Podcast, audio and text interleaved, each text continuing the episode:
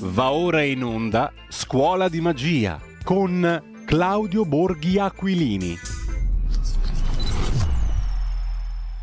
E rieccoci, rieccoci in onda. Prima però di aprire la nostra scuola di magia, una precisazione. Abbiamo ascoltato poco fa un brano mh, francamente inascoltabile, una dimostrazione al terminale da Computer Music 1972 di Pietro Grossi, che nasce a Venezia oggi, il nostro calendario musicale, il 15 aprile del 1917. Fu pioniere della musica elettronica della Computer Music, un, un, brano ne abbiamo ascoltato prima e aprì però la strada a quella che oggi è ehm, la normalità, cioè il computer, l'internet, la realizzazione di molte cose che Grossi aveva anticipato, che sia roba ascoltabile ehm, è tutto un altro discorso, che sia invece un'anticipazione di molte tecnologie che oggi vengono comunemente usate, dei nuovi mass media, del telefono cellulare, il GPS Già negli anni 70 Grossi aveva avuto intuizioni di questo tipo che hanno eh, anticipato i tempi, eh, soprattutto dal punto di vista tecnologico, più che perché... musicale, perché questa roba godibile certamente non è.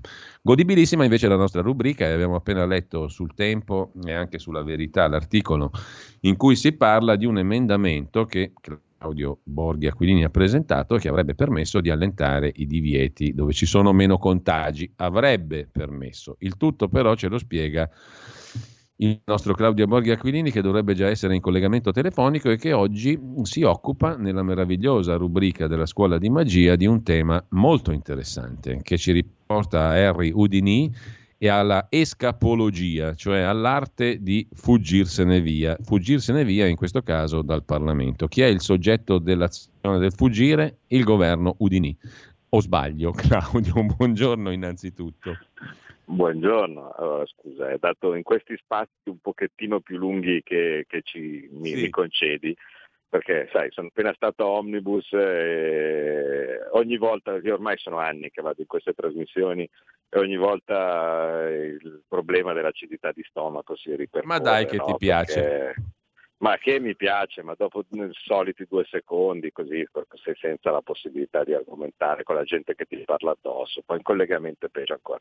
Va bene, comunque pazienza, cioè, sopportiamo, uh, sopportiamo in silenzio, uh, e, però uh, consentimi di usare questi due minuti anche per fare le congratulazioni per aver riesumato Grossi, perché attenzione, la eh. musica elettronica o quel, quell'esperienza di, di, di, di, di musica musica sequenziata che, sì. che ci sono stati dagli anni eh, in realtà si è, partito, si è, partito, anche prima, ma le esperienze italiane negli, negli anni 60 sono, sono, sono, sono, eccellenti, eh, hanno um, portato nell'inconsciamento, eh, hanno aperto la strada. Alcune sonorità che adesso noi consideriamo normali, ma sì, che sì, all'epoca dove c'erano le musichette erano totalmente inimmaginabili. Eh, e poi se nella cultura di massa certi eh, gruppi come Pink Floyd o cose di questo tipo hanno fatto il grosso del lavoro, eh, io sono convinto che senza queste sperimentazioni anche chi poi ha portato nella cultura di massa un certo tipo di musica avrebbe fatto fatica perché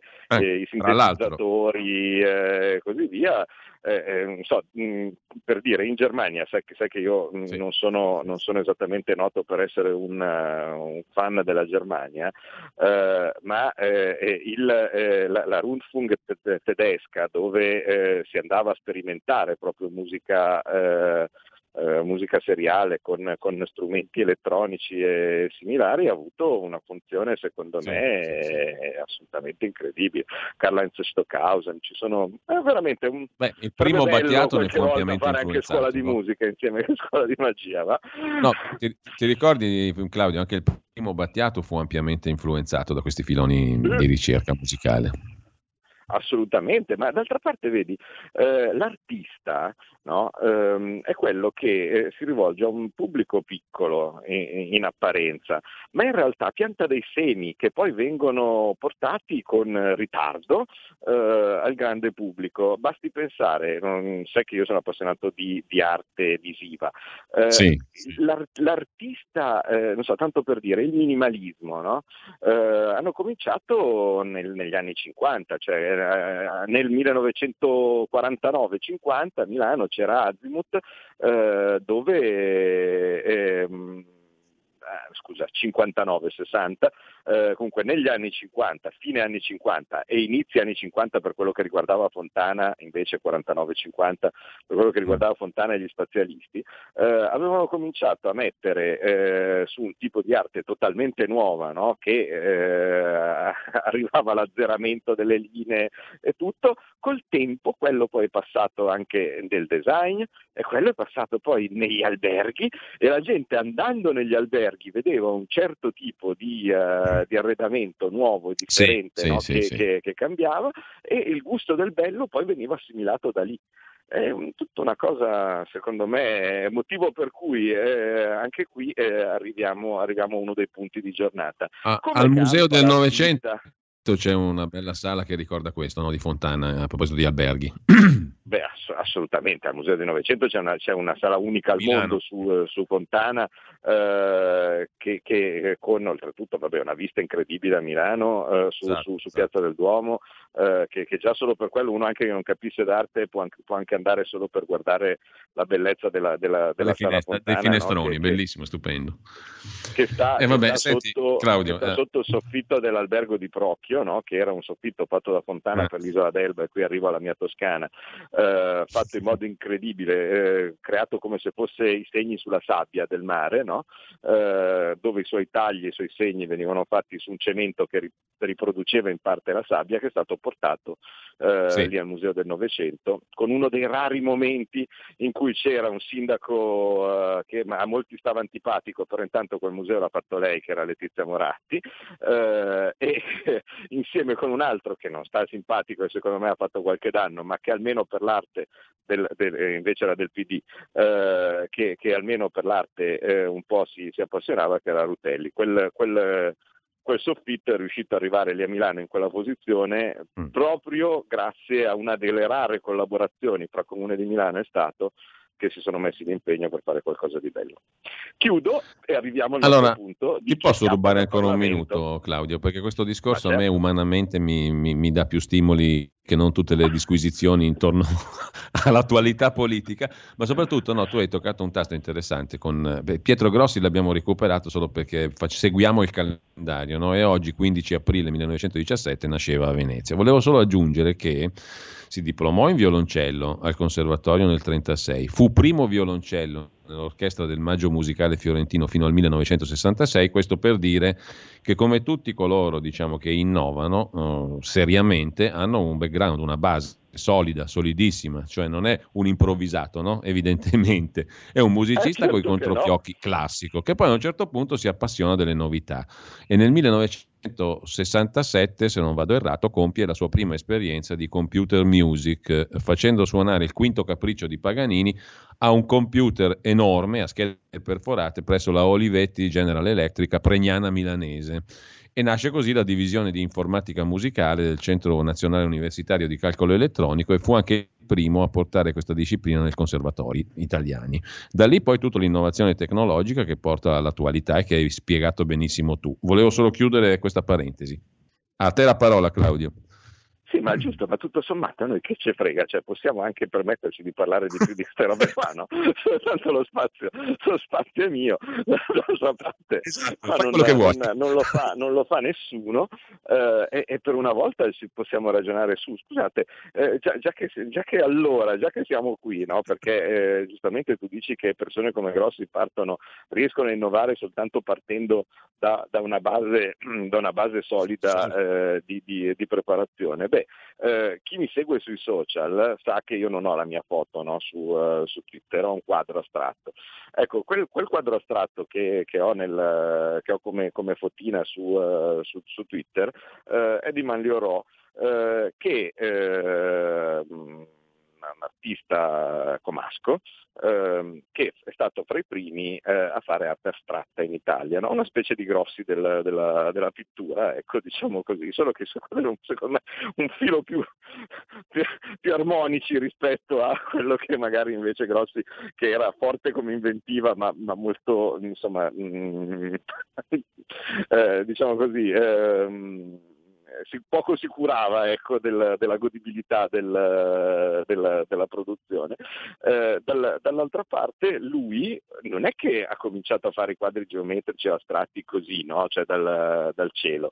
Eh, lui era un eccellente pittore figurativo, eh, sono i suoi quadri gioventù che, che, che lo testimoniano eh, e soprattutto poi lui lavorava al setificio a Como eh, e quindi eh, disegnava le stoffe no? Eh, così via. Lì a Como quindi c'era questa particolarità del senso del colore quando ancora avevamo le industrie eh, e, e, creavano ricchezza perché alla fine è la produzione che crea ricchezza ecco lì a Como c'era un'industria molto ricca che era quella della seta eh, si richiedeva ovviamente un'enorme sensibilità del colore per poter trattare la, la seta eh, e quindi mettendo assieme la sua cultura che andava a studiare eh, la Bauhaus, i primi, eh, mm. i primi esempi di, eh, di, arte astratta e il senso del colore che aveva come eh, lavoratore del, del, della seta, dato origine a quella che secondo me è un, una cosa ancora non abbastanza esplorata e molto importante per, per l'arte europea, insomma, che è l'astratismo italiano. Eh, però vedi, alla fine, già che stiamo parlando sì. di artisti, musicisti e così via, che eh, è, è, un, eh, è, un, tema molto importante e di cui ho parlato oggi a Omnibus, no? perché eh, c'era un collegamento con eh, dei, dei, dei, teatranti, insomma, dei, sì. dei lavoratori dello spettacolo spettacolo, sì. eh, eh, eh, cioè a un certo punto ci sono delle persone che hanno bisogno di eh, qualche risposta. Perché? Perché, eh beh, perché se il governo decide di chiudere teatri, di chiudere il cinema, di chiudere gli eventi, di chiudere gli spettacoli all'aperto no? e seminari, e la domanda successiva è ma queste persone come campano? E a quel punto mi sarebbe piaciuto e mi piacerebbe che a questa domanda, che non è una domanda peregrina, perché tutti lì a pensare alla salute, la salute, la salute, e certo la salute, però se io a un certo punto sono sano ma muoio di fame, vedi che mi ammalo, eh, eh, perché, perché non, non, posso pensare di vivere d'aria e magari ci sono dietro le storie di un, uh, uh, che, che, che, possono essere di un artista, uh, di un cantante, di un, o, o, di chiunque lavora nel mondo della, della, della, dello spettacolo dal vivo e, e, e similari. noi non ci pensiamo, ma sono veramente tanti, perché dietro una persona che sta in scena poi c'è chi, chi fa il tecnico delle luci, eh, c'è la mm. cassiera del, del, del, del, teatro, c'è il costumista, insomma ci sono veramente un, un mondo no? che in questo momento è senza risposte e senza reddito, eh, chiuso con leggerezza. E, però è una cosa inevitabile chiudere questi, questi luoghi oppure no? Beh, dal mio punto di vista io penso che se ne possa parlare per un motivo banale. In Spagna sono aperti.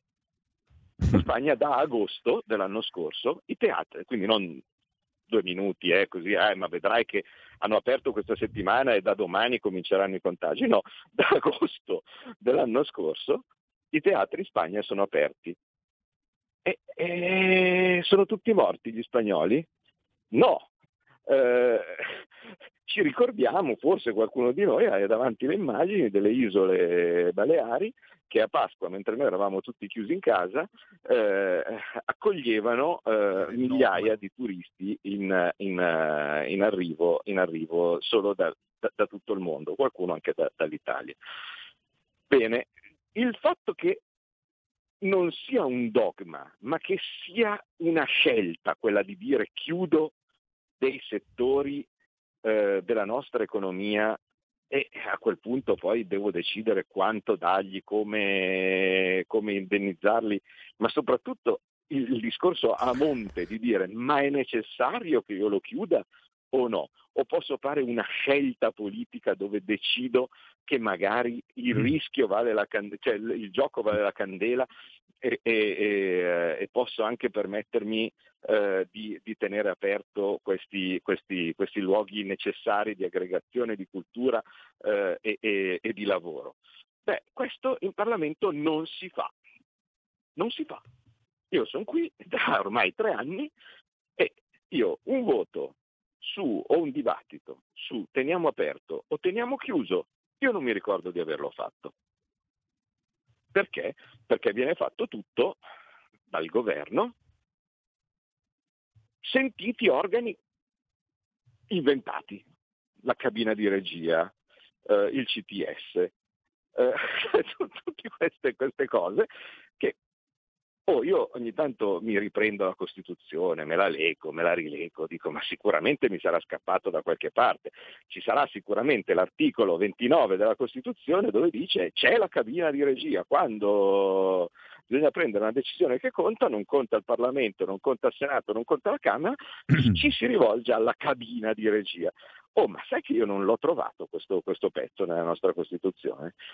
Io, magari mi sfugge, quindi se qualche ascoltatore da qualche parte compulsando la Costituzione mi trova la cabina di regia gli sarò grato, ma io non l'ho trovato. E allora cosa succede?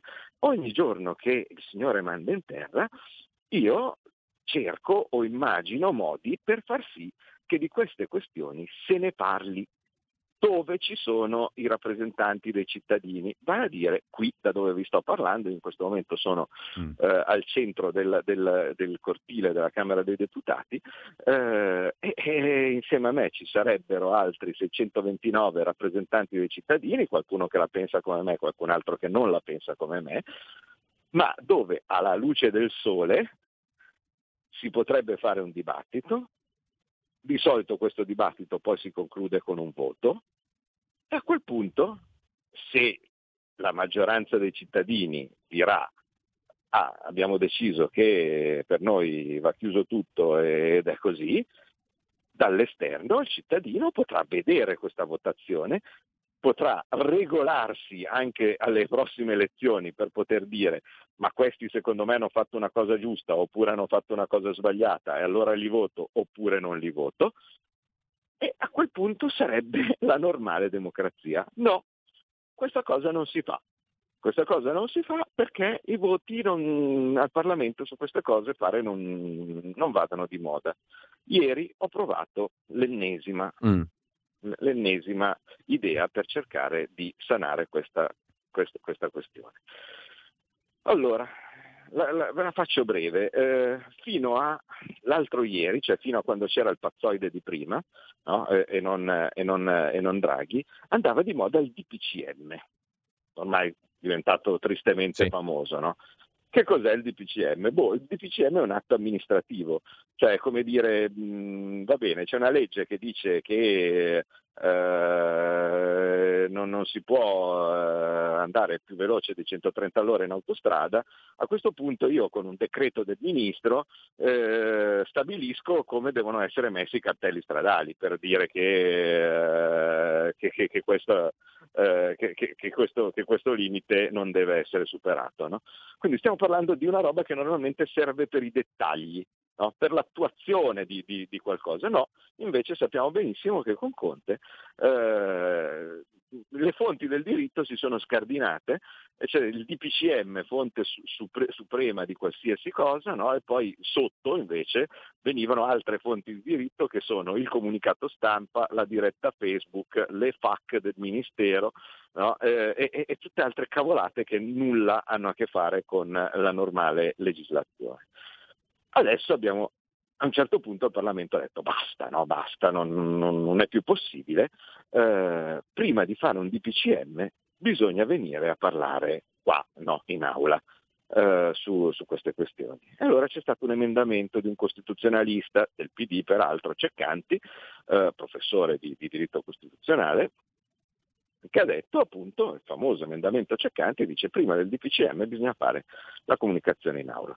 Tutto a posto? No, perché dall'altra parte si diceva però basta con i DPCM, torniamo nel, nel, nella normalità e, e, e, bisogna fare leggi e decreti legge.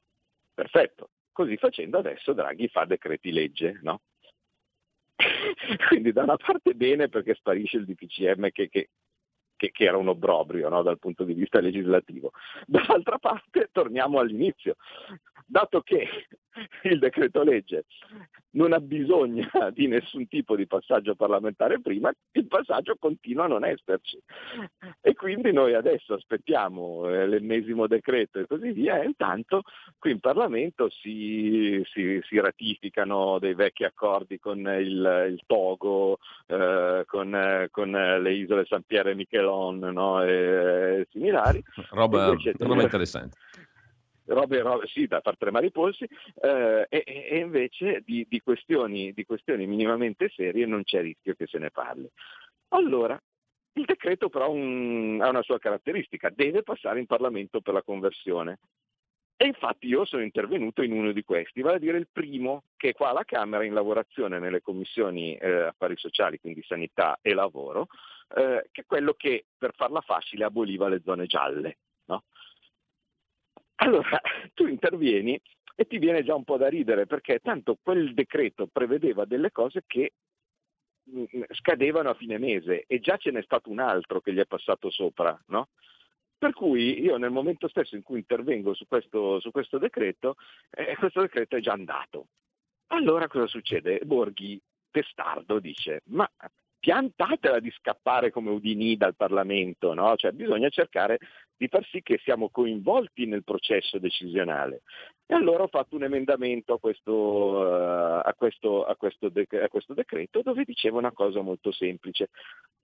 Prima di fare decreti che riguardano il, la, la, libertà personale o la restrizione delle libertà personali di circolazione no? e, e similari come sono quelli delle zone, fai il santo piacere invece di confrontarti con la cabina di regia, con le regioni, con la cabina di regia del Ministero della Sanità o similari, fai un giorno in Parlamento per le comunicazioni. Così facendo c'è la possibilità di avere l'opinione del Parlamento che significa, non perché sia più intelligente di altri, che significa essere alla luce del sole no? e poter eh, portare il dibattito in un luogo dove tutti i cittadini lo vedano, no? E ti prendi una bella risoluzione dove ti dici il Parlamento cosa ritiene che sia utile o meno fare. Bene, questo eh, emendamento insomma, è, è, stato come buttare il sasso nel formicaio. No? Hanno cominciato una serie di pressioni incredibili per ritirarlo.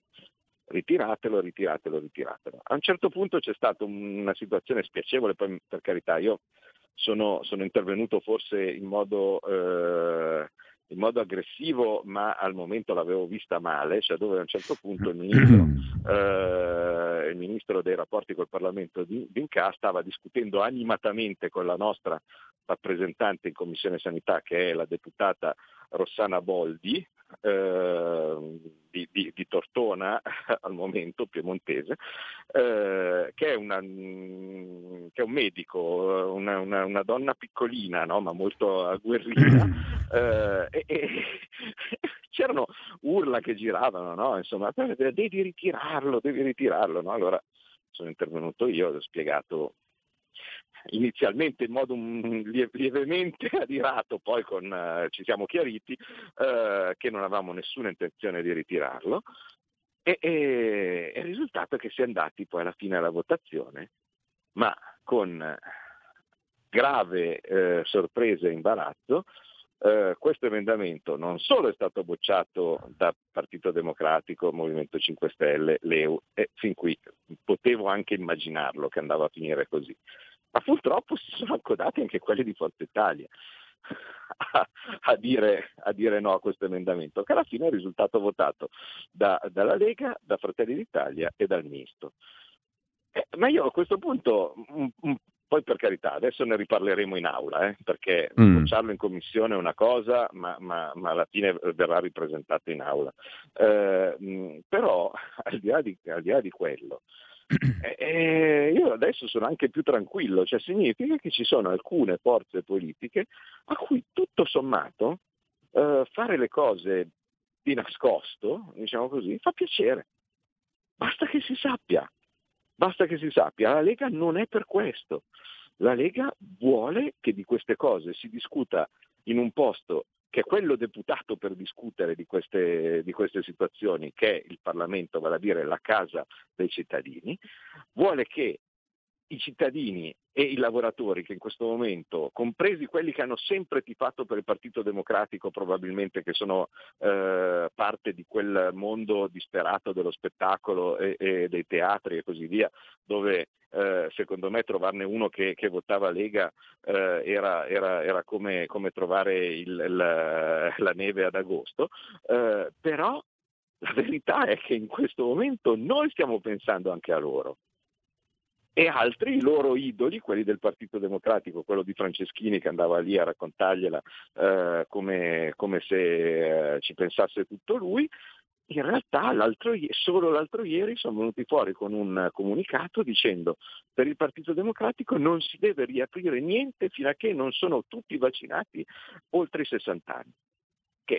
Allora Claudio, abbiamo adesso uno stacco obbligatorio, quello delle 10 e poi vediamo se come scrive un ascoltatore via Whatsapp, poi te ne leggo qualcuno, um, puoi chiedere a Claudio se l'hanno fatto parlare dopo la pubblicità sulla 7, vediamo se anche su RPL eh, può parlare Claudio Borghi Aquilini dopo lo stacco, tra pochissimo.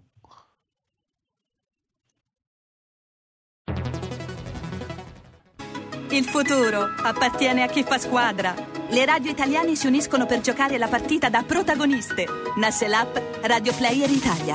140 stazioni in una sola rete. Scegli la tua preferita e ascolta il suono perfetto del digitale.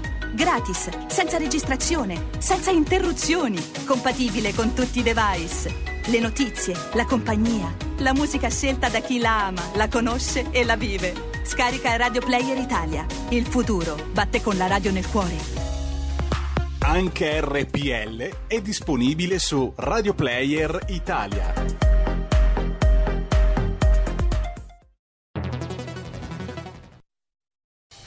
Porta con te ovunque RPL la tua radio. Scarica l'applicazione per smartphone o tablet dal tuo store o dal sito radiorpl.it. Cosa aspetti?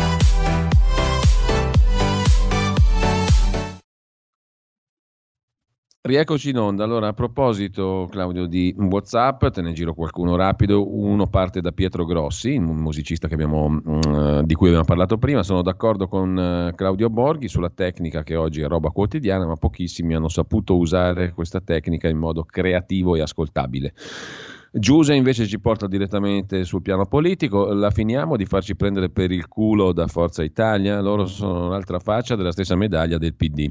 C'è l'ascoltatore che chiede se ti hanno fatto parlare dopo la pubblicità sulla 7, un altro che mh, mm, Lorenzo ci suggerisce nessuno mi può giudicare, Caterina Caselli come sigla per il dittatore turco Erdogan, abbiamo parlato poco fa con eh, Giulio Centemero, e poi alla luce dell'inchiesta di Bergamo su Ranieri, Guerra e Speranza, cosa scrive ora il chiarissimo Travaglio che ha continuato a spandere cacca su Regione Lombardia?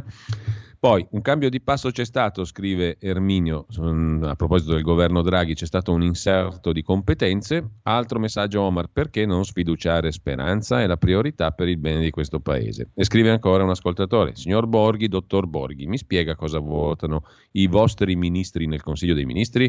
Siete entrati nel governo per cosa? Basta prenderci in giro con bischerate e proposte varie su dibattiti inutili. E poi Ultimo messaggio, da chi ricevono le direttive queste cabine di regia?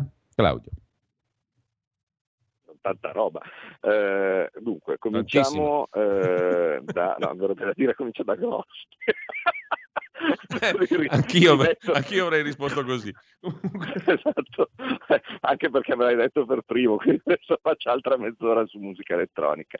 Eh, e ce l'ha il, No, purtroppo invece andiamo, andiamo un pochettino sul, sì. sul, mm, diciamo sul concreto. Da chi ricevono le direttive le cabine di regia non lo so, non lo so nel senso che non si sa neanche come, come sono state composte.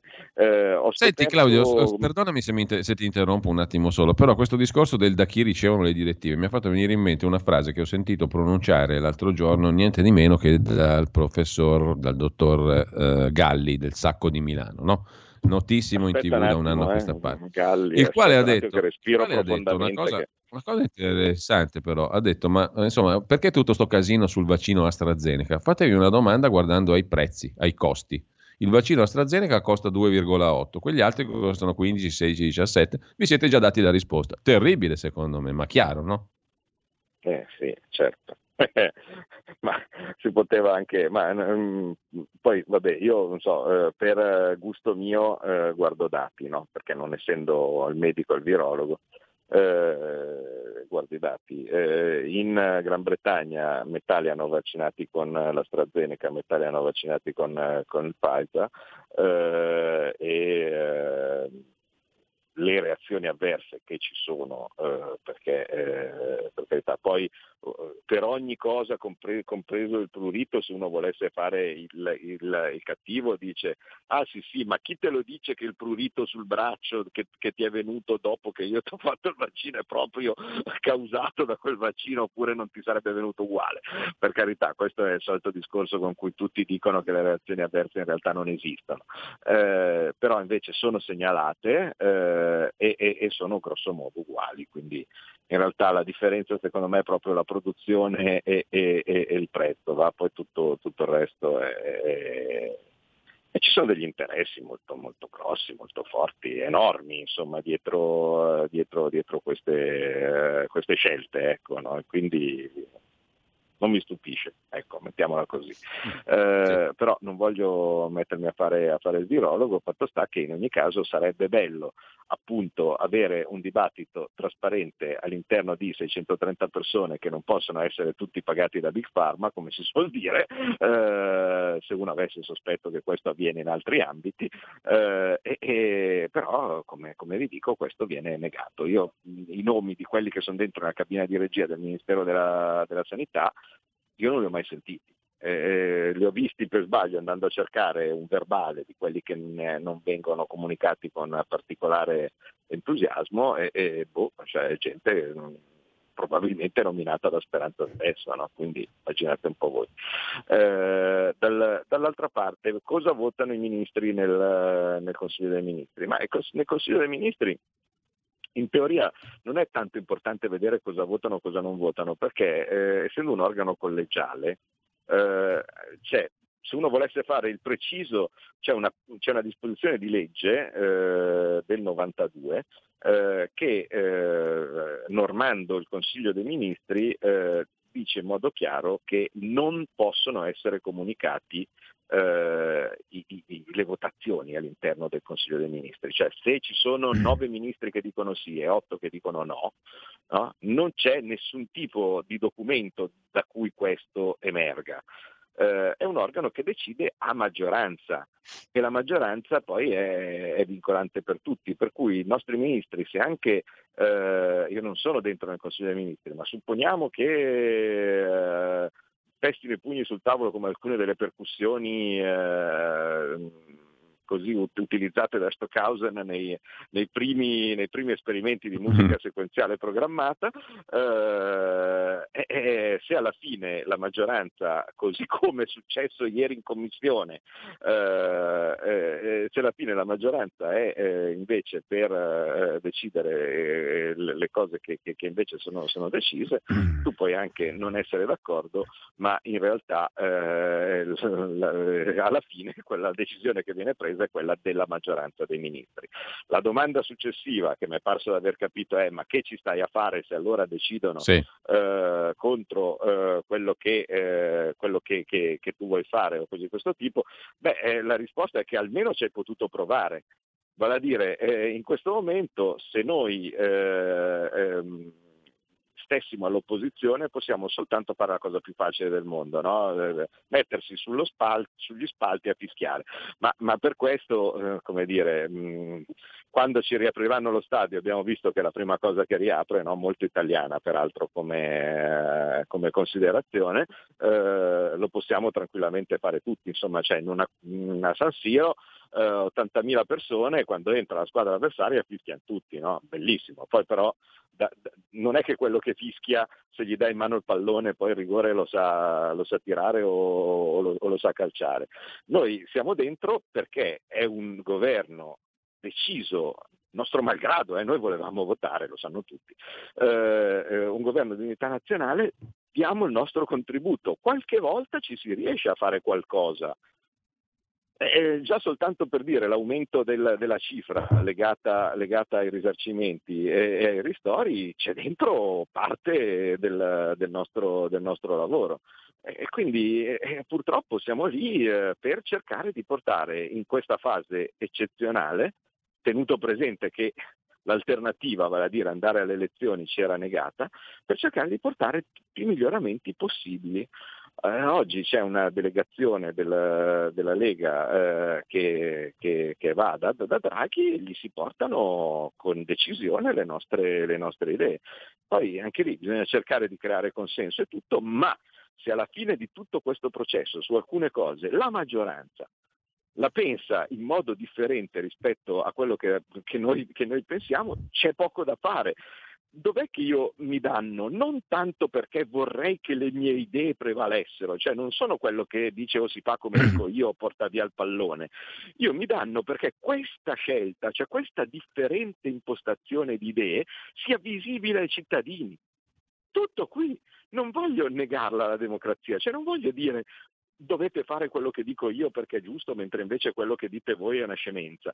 Io voglio semplicemente che invece di farlo nel chiuso del Consiglio dei Ministri o nella cabina di regia, questo processo decisionale legato a degli argomenti che non sono quelli per cui è nato il governo di unità nazionale. Il governo di unità nazionale è nato per fare il PNNR, e infatti vedi che su quello non stiamo discutendo, viene fatto a porte chiuse pure quello lì, ma è una cosa che oggettivamente avevamo deciso di demandare al governo perché mm. probabilmente lo fa Draghi meglio di quello che lo faccia Conte con Arcuri. Ecco, perché eh, voi immaginate il, il, il, il recovery fund mh, mm, con, con, le mascherine della Cina, no? cioè, mh, mm, eh, eh, preferi, guarda, scatola chiusa, preferisco farlo fare a lui piuttosto che a quello là, perché vediamo. E quindi anche lì, vede, notate, non stiamo dicendo nulla.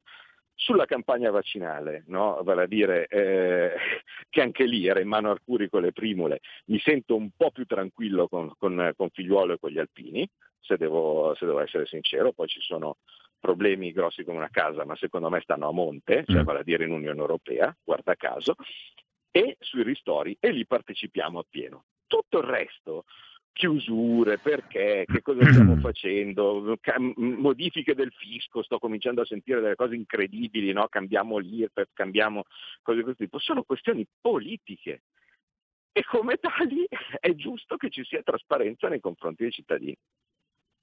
Claudio, uh, siamo praticamente in chiusura, mm, abbiamo le 10-12, il nostro limite più o meno. Um, ti giro solo un'osservazione che magari può riguardare un'altra puntata di Scuola di Magia a proposito delle monete digitali, la quotazione di Coinbase, il Bitcoin e uh. compagnia bella. Chiede un ascoltatore se ci puoi spiegare per bene cosa sono. Forse affini alla magia. Oggi Giulio Tremonti sul Sole 24 Ore dice la sua e parla di fuffa sostanzialmente. Però um, un'altra mail sulla, sulle morti addebitate alla giunta lombarda, finalmente pian piano arriviamo al dunque, c'è tutto il capitolo relativo all'inchiesta di Bergamo, Ranieri Guerra, Speranza, finché c'è guerra c'è speranza e viceversa.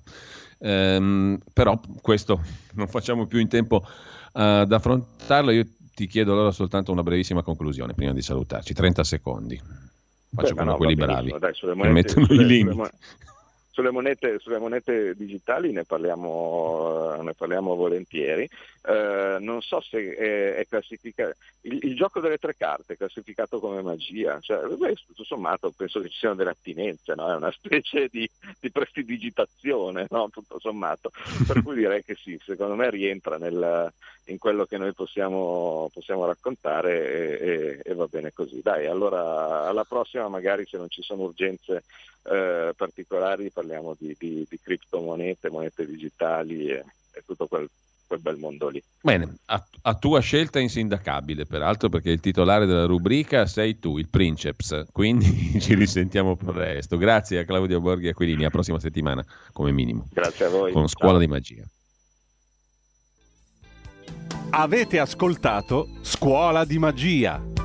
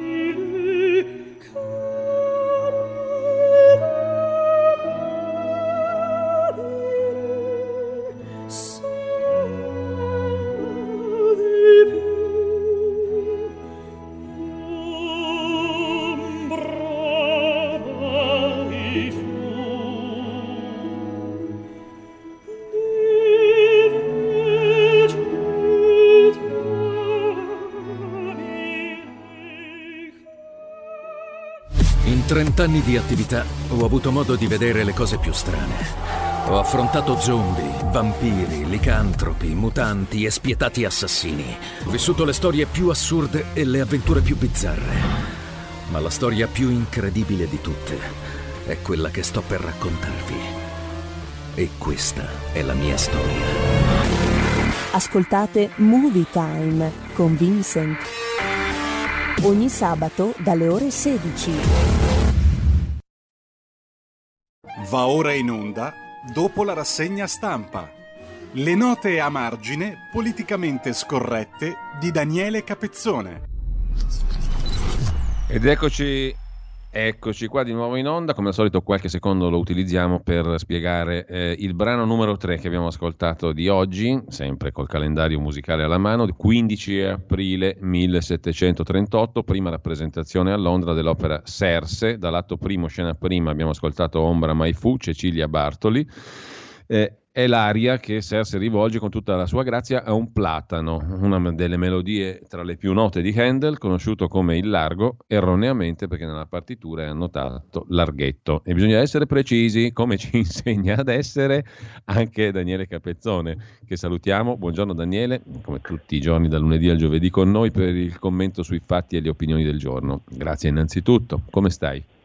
Ciao direttore, come stai tu? Bene, dopo aver ascoltato buona musica sto sempre meglio, devo dire la verità. E, mh, e, anche questo quarto d'ora di libertà non si sta male, direi, a cercare di mettere a fuoco un pochino le questioni del giorno, come fai tu nella tua rassegna stampa e nei tuoi articoli e come cerchiamo di fare anche qui. Allora, oggi abbiamo capito che la questione dei vaccini è una questione di interesse anche molto corposo e solido, come mh, scrive la verità e documenta in prima pagina l'Unione Europea ha fatto una scelta, si è consegnata alla Germania sostanzialmente sui vaccini. Direi tanto per cambiare, però insomma, mi sembra abbastanza inoppugnabile questa lettura delle cose, no? visto come sono andate le cose in relazione ai vaccini AstraZeneca, Johnson Johnson, a quelli non eh, euro, euro-ortodossi, mettiamola così, o sbaglio. Sì, direi che si è scelta la strada del sovranismo vaccinale mm, con il piccolo dettaglio che però si è scelto il sovranismo tedesco, diciamo. diciamo. L'importante è saperlo, vedi, cioè qui occorrerà al di là anche della stretta contingenza, una riflessione più di fondo, come era nata eh, il progetto europeo, prima la comunità, poi l'Unione, come un tentativo, diciamo, dopo la seconda guerra mondiale di europeizzare la Germania e qui stiamo finendo all'esito opposto, a germanizzare l'Europa. È un buon esito? Mm, io ne dubito fortemente. Ecco, tra l'altro tu poni un tema generale, mm, ma questo tema generale molto spesso viene dato per scontato, come tante altre cose si danno per scontate, no? Si danno per scontate le opinioni, eh, si danno per scontate le appartenenze, si danno per scontate un sacco di cose, e invece non si danno per scontate questioni che invece sono di fondo, no? Perché alla fine uno si deve porre il problema se ha un senso politico, istituzionale, ma prima ancora logico, una costruzione dell'Europa di questo tipo. Um, ah, bisogna porselo questo problema perché sennò tutte le varie manifestazioni di vari problemi specifici non sono che un epifenomeno, una conseguenza insomma di un, un difetto di base, di fondo. Se non ci poniamo questo problema non potremo mai essere realisti o no? È così, non solo, ma anche diciamo, allora, noi sappiamo che la storia ha un andamento eh, irregolare, ci sono lunghi anni in cui magari succede meno e poi ci sono delle improvvise accelerazioni. Noi non sappiamo in che momento della storia siamo, però almeno accelerazione o decelerazione bisognerebbe sapere in che direzione stiamo andando. Eh, noi vogliamo andare nella direzione di fare il giardino di casa della grande Germania? Io come dire, mi permetto di, come dire, di, di, sollevare, di sollevare qualche riserva e perplessità. Ecco. Daniele, mh, mm, un'altra mh, mm, delle questioni del giorno è il fatto che si comincia ad avere un qualche interesse, oggi c'è una pagina sul Corriere della Sera, dopo ieri la stampa di Torino, sulla questione delle indagini della Procura di Bergamo. Mh, mm, in sintesi, per farla breve, a te cosa stanno raccontando eh, le indagini della Procura su guerra, speranza, l'Organizzazione Mondiale della Sanità, il mancato piano pandemico e tutto ciò che sta mano a mano emergendo. C'è anche un altro articolo, ieri l'abbiamo sentito qui a RPL di Felice Manti su Il Giornale, dove si anticipa un libro che credo farà discutere, quello mh, dell'inviato dell'Espresso Fabrizio Gatti eh, sulla questione del uh, coronavirus, anche della sua nascita e delle sue origini. Si torna a parlare di um, virus fuggito da un laboratorio militare? Punto di domanda. E stavolta a porre il problema non è uno dei soliti giornalisti strani, ma uno che insomma scrive per l'Espresso, Fabrizio Gatti, che tutti conosciamo. Eh, sì, benvenuti, nel senso che eh, diciamo eh, benvenuto a chi eh, non si accontenta dell'unica spiegazione possibile data finora dei wet market, dei mercati all'aperto, eccetera. C'è, c'è anche l'altra ipotesi, diciamo che andrebbe mm. perlomeno considerata. Eh, sai, per il resto eh, le indagini, io ti confesso, non mm. sento il bisogno di aggrapparmi cioè, per capirci, il problema di Speranza, eh, mm. io non è che attenda l'avviso di garanzia per lui o per quelli della stanza accanto, francamente non mi interessa, mm, umanamente non glielo auguro, cioè, mi basta tutto quello che c'è prima per dire che va cacciato, eh, ma mh, mm, proprio ogni minuto che passa eh, eh, tirando avanti questa mascherata eh, è un minuto perso per lui, per Draghi, per il governo. Daniele, cosa dici del calendario delle riaperture così come ce lo prospetta il Corriere della Sera, che sarebbe attribuito alle intenzioni del governo? prima si parte meglio è. Da questo punto di vista ha fatto una battuta fulminante e condivisibile Luca Zaia quando ha detto vabbè vedo che eh, per l'11 giugno sono previsti 20.000 tifosi allo stadio olimpico per la partita Italia-Turchia Beh, eh, allora c'è da immaginare che quello sia il momento finale di un processo già compiuto che ben prima di allora avrà portato alla riapertura di tutto il resto. Eh, io non credo che sia una battuta o una provocazione, ma eh, mi sembra un'affermazione razionale da parte di Zaia. Ecco, a proposito di Zaia, come ti suona l'espressione che lui usa sul Corriere della Sera intervistato di nuovo ordine mondiale conseguente alla questione dei vaccini?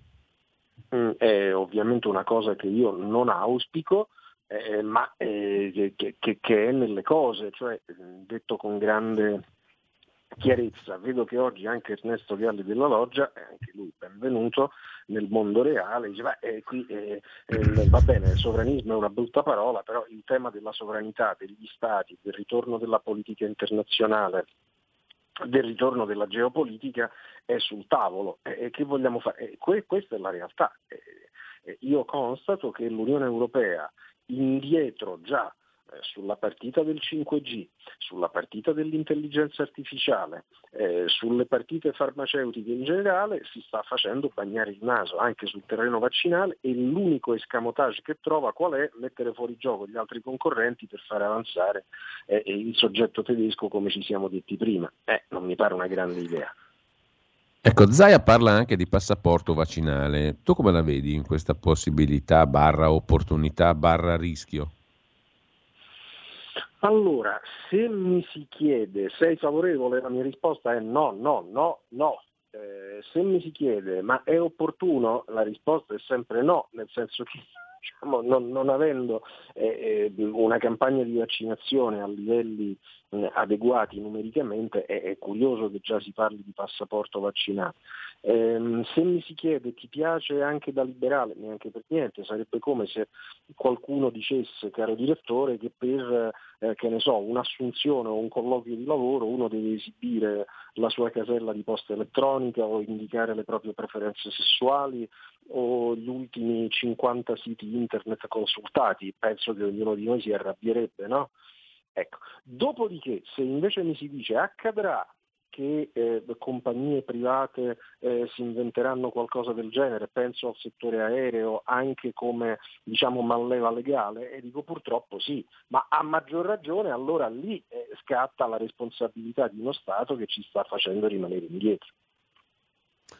Qual è la tua opinione? Sto saltabeccando oggi con andamento un po' rapsodico, cioè salto di palo in frasca, ma sempre in riferimento alla nostra rassegna stampa, Daniele. Mm, eh, qual è la tua opinione su questa questione? Come riassume il Fatto Quotidiano oggi in prima pagina, fate la carità ai poveri condannati, cioè ai parlamentari come Formigoni, Del Turco, lo stesso Berlusconi, Previti, De Lorenzo e altri, ai quali era stato tolto il vitalizio per le condanne che adesso invece probabilmente lo riavranno. Per colpa di due leghisti, tra l'altro, Pillon e una convertita dai 5 Stelle alla Lega. Qual è la tua opinione su, su questa storia dei vitalizi? Ma guarda, eh, scontenterò un po' tutti, nel senso che A, io non eh, apprezzo i vitalizi, eh, B, sono contrario, C, eh, trovo orripilanti, dif- orripilanti, nel senso che le trovo stupide le difese fatte da alcuni ex parlamentari e parlamentari in carica del vitalizio, i loro avvocati, cioè significa essere completamente scollegati dalla realtà e non capire il momento del paese, eccetera. Eh, D, non percepisco alcun vitalizio e sono, eh, aggiungi tutti gli elementi di contrarietà possibili, ok? Ciò detto che il fatto quotidiano se la prenda con Ottaviano del Turco, malato di cancro, con eh, Alzheimer e Parkinson in fase avanzata, mm-hmm. al punto che non riconosce i suoi familiari, ecco, francamente prendersela con una persona in questa condizione non solo non corrisponde alla mia idea del giornalismo e della politica, ma non corrisponde alla mia idea dei rapporti fra gli esseri umani. Altro tema ancora, Daniele, mm, che impressione ti ha fatto, o perlomeno che giudizio dai dell'esclamazione, dell'esclamazione del giudizio a, a, a, sei giorni di distanza dai fatti che Erdogan ha, ha dato di Draghi? Sei un maleducato, gli ha detto. Ma sai, è inutile girarci intorno, al di là della, diciamo, della eh, soddisfazione che Erdogan si è preso, eh, ai noi l'Italia in questa situazione di dire ah io sono eletto, quello è nominato, quindi diciamo ci siamo fatti dare lezioni pure dal turco. Al di là di questo non girarci intorno, c'è un conflitto evidente tra Italia e Turchia sulla Libia e su diverse altre partite. Cosa mette in gioco l'Italia? Un tentativo di allineamento agli Stati Uniti. Cosa mette in gioco la Turchia? La sua presenza eh, sul territorio libico eh, il lavoro che stanno cercando di fare sul canale di Istanbul, sottraendolo alle regole esistenti e di fatto aprendo di più a, eh, alla marina mh, commerciale e militare americana, tre, eh, eh, il ruolo che Ankara può giocare rispetto ad alcuni altri teatri, da, dall'Ucraina all'Afghanistan. Eh, come comporrà le cose l'amministrazione americana non ne ho idea. La partita di Draghi mi pare ambiziosa ma molto molto difficile. Due cose prima di salutarci, Daniele, eh, il tempo mette in allarme sulla quarta ondata, il quotidiano di Franco Becchis in prima pagina, ma di migranti. L'allarme arriva anche dall'agenzia europea Frontex migranti dall'Africa riprendono i, i, flussi. E la seconda questione, Alessandro Sallusti oggi dice 5 Stelle e PD eh, non ne vogliono sapere di una commissione di inchiesta parlamentare sulla magistratura, sulla giustizia italiana scorta, sulla scorta del libro Il Sistema, eccetera. Come la vedi tu una commissione di inchiesta e che ne pensi della quarta ondata di migranti, come scrive il Tempo? Ma sai, sulla quarta ondata mi pare una certezza, cioè, eh, adesso lascia che il tempo si stabilizzi un po' dopo questa settimana di cattivo tempo, arriviamo che ne so a fine aprile, eh, mare buono e tempo buono e vedrai che invasione, cioè mi, mi pare proprio scritto sui muri, già eh, le cifre di quest'anno degli sbarchi dal primo gennaio a oggi moltiplicano per 16 eh, le cifre di due anni fa quando al Viminale c'era Salvini. Quindi già diciamo, nei mesi invernali siamo messi così, figurati nei mesi estivi. Commissione d'inchiesta, francamente il tema non mi appassiona, secondo me eh, il punto è la riforma della giustizia che questo Parlamento non è in grado di fare e allora io da, da vecchio liberale radicale credo nella strada referendaria. Eh, responsabilità civile dei magistrati, separazione delle carriere, sistema elettorale del CSM, sono tre temi su cui esistono quesiti a prova di Corte Costituzionale, si raccolgano le firme e si consente agli italiani di votare. Daniele, grazie, buona giornata e buona fine di settimana. Noi ci risentiamo per questa rubrica lunedì. A te direttore, evviva, ciao!